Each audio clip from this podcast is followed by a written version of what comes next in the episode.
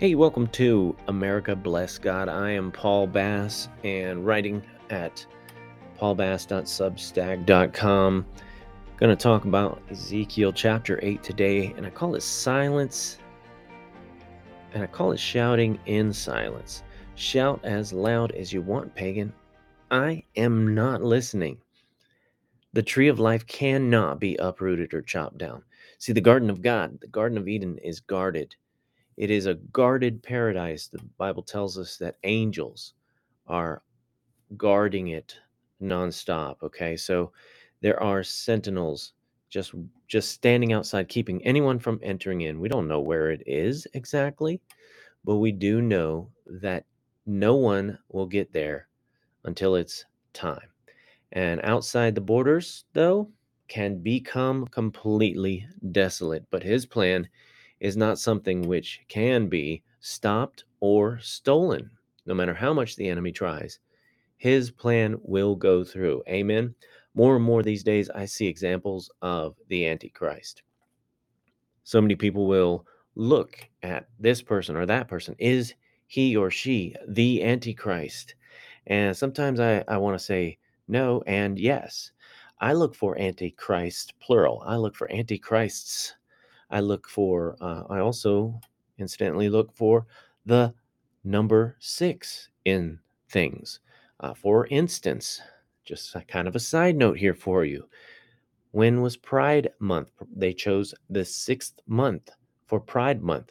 The Pride flag has six colors in it. When did they have the January 6th? I don't even want to call it, I don't know what to, you call it, but uh, parade, the show, where they want to act like it's a trial, but they're simply just pulling out, bringing out information that they want to, which is, in a sense, most of it misinformation.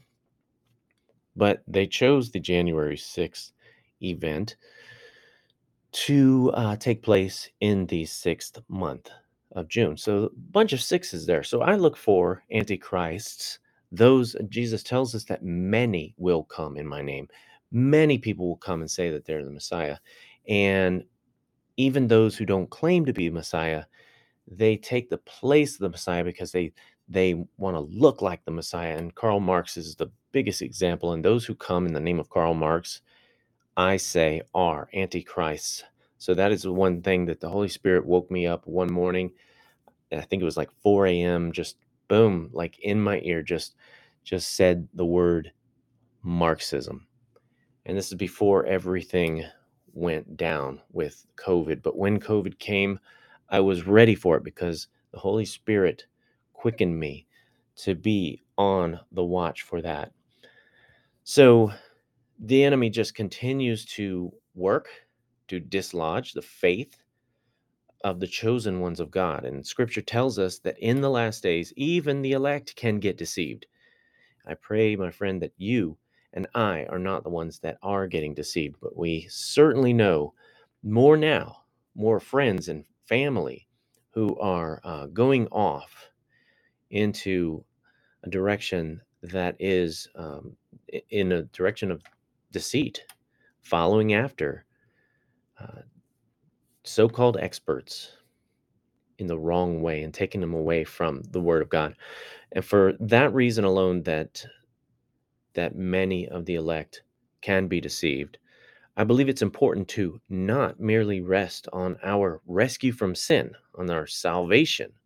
We need to seek to keep these temples clean that we have. We need to seek atonement and do the service of Yahweh as assigned. We need to seek his face with a strength and resolution that exceeds our concern over where we find food and where we stay safe and secure. Our number one goal should be to follow him, to seek his face. Take a second to breathe in the reality of this word from our champion, Yeshua, Jesus of Nazareth. But seek first God's kingdom and his righteousness, and all these things will be given to you as well. Therefore, don't be anxious for tomorrow, for tomorrow will be anxious for itself. Each day's own evil is sufficient. Of course, that's Matthew 6 33. My friend, pray fervently, pray without ceasing, seek his face without stop. Watch the hand of God lift you up by the hair, like our prophet Ezekiel, and show you the difference between his glory and the enemy's counterfeit. Look how far the elders, the women of honor, and the priests during that time had gotten from serving Yahweh, from knowing Yahweh. We have examples in Ezekiel chapter 8 of the people of honor following after false gods. And number one, they gladly displayed large idols at the northern gate of the town. I believe it's important to note that the tribes of the north would easily invade, seeing that the divine protection was withdrawn from the entryway. Like the Garden of Eden, while Eden has a guardian warrior, your home will not if you honor idols in your camp. If you have not walked the very borders of your home and property to anoint it and dedicate it to Yahweh, consider doing so. Uh, get some anointing oil, get a, a shofar, if you will, sing, proclaim, traverse each inch of your border, and declare your land as God's land, and declare its deliverance from any and all former oaths and curses in the name of Yeshua. An oath can only be re- released by the authority of a father. Think about that. Your father in heaven holds dominion over all oaths against you, over your family, over your property. Not only that, but his warriors, his hosts, his angels encamp around the righteous ones of the kingdom. And through the righteousness of Messiah, proclaim his encampment for you, his beloved, and for the purpose of his good work. Amen. And number two, the elders of that day they served wicked deities and did filthy things, thinking God doesn't even see them. The prophet Ezekiel was shown how they were doing wicked things in the darkness. God can give us eyes to see what our trusted ones are doing in the dark of night, not to build up our pride, but to recenter our dependence on the mentorship of the Holy Ruach, the Holy Spirit. Have you ever tried to correct an elder? it usually doesn't go very well. In most instances, we need to simply withdraw, rely on our Father Yahweh to release us from their influence, and pray for them.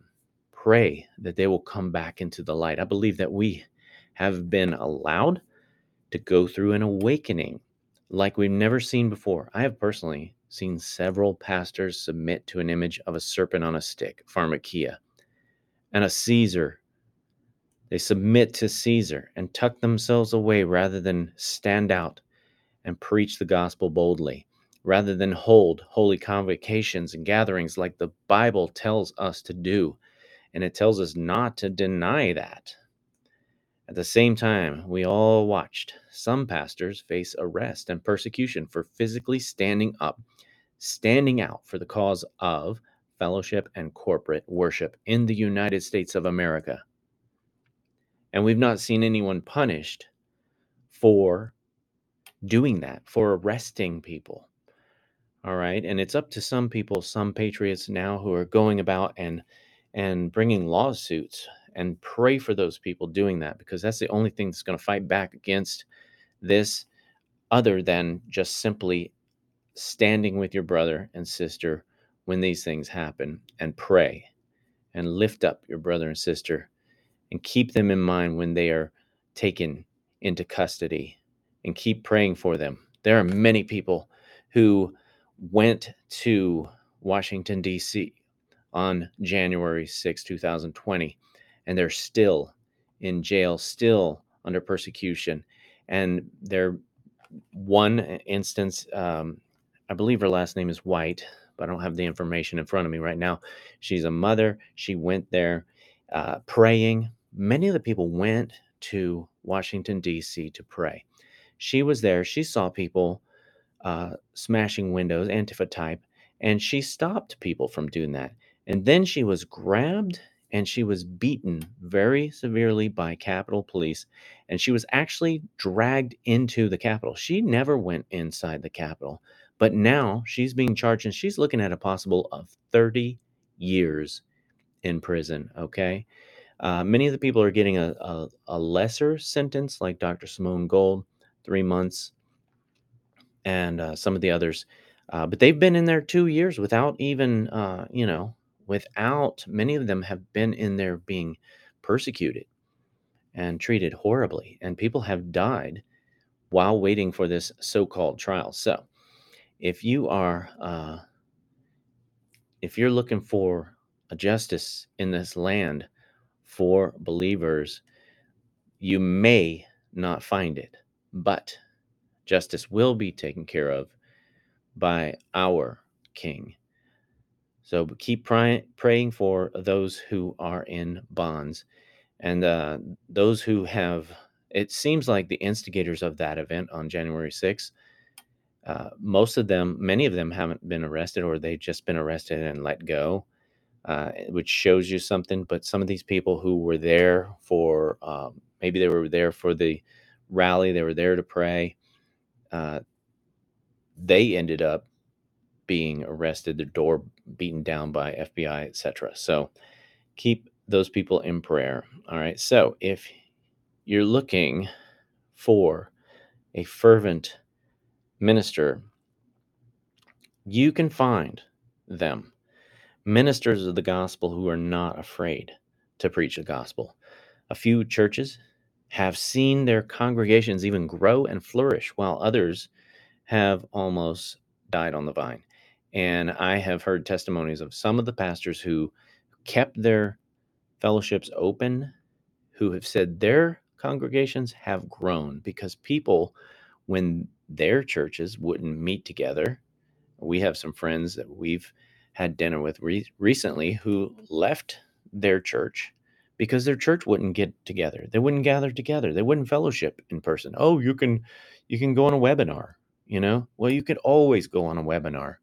But there's something about having fellowship, face-to-face fellowship. Um, so you don't need a, a webinar to talk to God.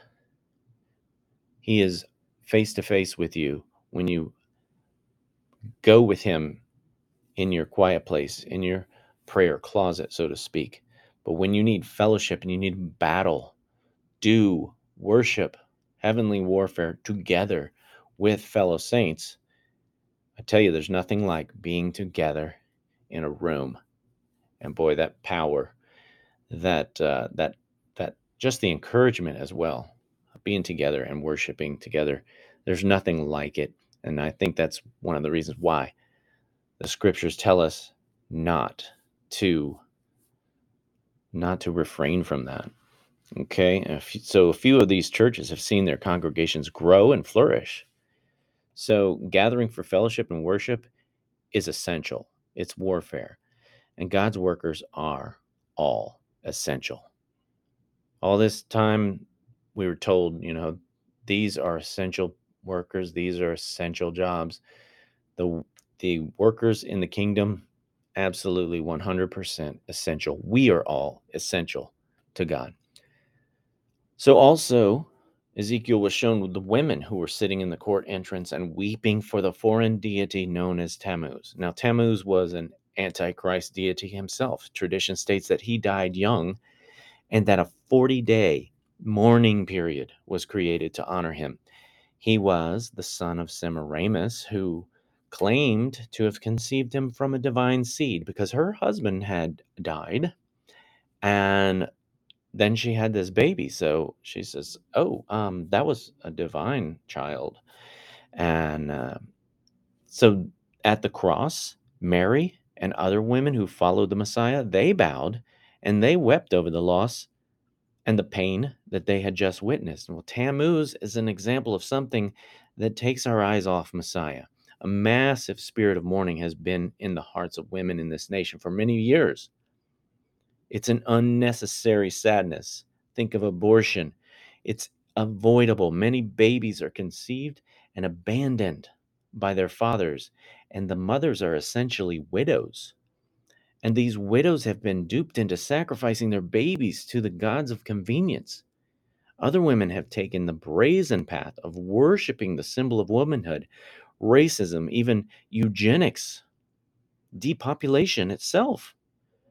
Their enemy, Antichrist, is also anti life and anti freedom. While there's certainly hope for redemption for these women, the mourning will continue if the death remains the focus. And while many of us have celebrated the amazing, the overturning of this Roe versus Wade, thousands sat on the steps of the capitol of America and the capitals of states in America, and they wept for the death of their power, so called, over life. They wept over the death of their own private God. They vowed the sacrifice would continue no matter what. And God, God have mercy. Yeshua is the author of life, and many women are fighting to take that away from him to claim the authorship of death themselves. The enemy robs, he steals, he imitates, but he does not create. He cannot create life, so he takes away life. He robs and he steals life. Now, number four, worst things happen in the land. With each one of these, the prophet is told, and worse things happen in the land. And the fourth example that he's shown is that the priest, the elite, the inner circle, are given the job of mediator. These people that are entrusted at the highest level in the temple, they have betrayed us. We have been betrayed, my friend. The priests were in the inner court of the temple. They were bowing to the created sun. They had fallen for the oldest trick in the book. They set their face toward the majesty of God's creation and the deceit that stood behind it instead of worshiping the creator of that magnificent star. Now, this is the apex of the evil that was displayed to our prophet in Ezekiel 8. It says, Have you seen this, Son of Man? It is a light thing to the house of Judah that they commit the abominations which they commit here. For they have filled the land with violence and have turned again to provoke me to anger. Do you think all the violence that we've seen in this country since 2020, uh, since you know the summer of quote love, uh, do you think that's any kind of coincidence? Do you think that's just happenstance? No, the enemy is raging, my friend. Whether you build a tower, paint an image, worship a memory, or bow to something already present in nature, you will fall. Enemy promises unity, but he brings division.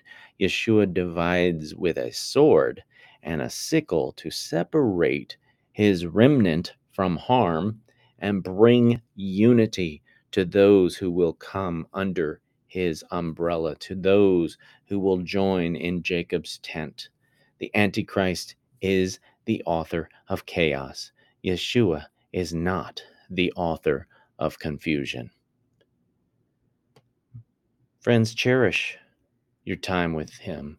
He longs to see you in the secret place. Bring him into your gates and enter into his gates with thanksgiving. He stands at your door and he knocks. Let him in.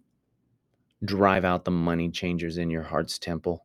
Let your weakness be turned into the full authority power of Messiah. Speak over this land. Speak truth, my friend.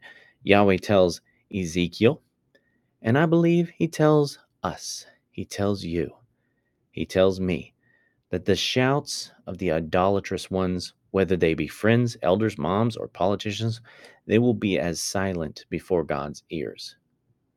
You can shout all you want. It's not getting you anywhere when you're shouting against God, the righteous one.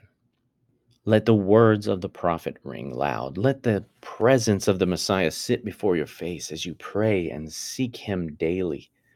Fill this country with the gospel, fill the air with song.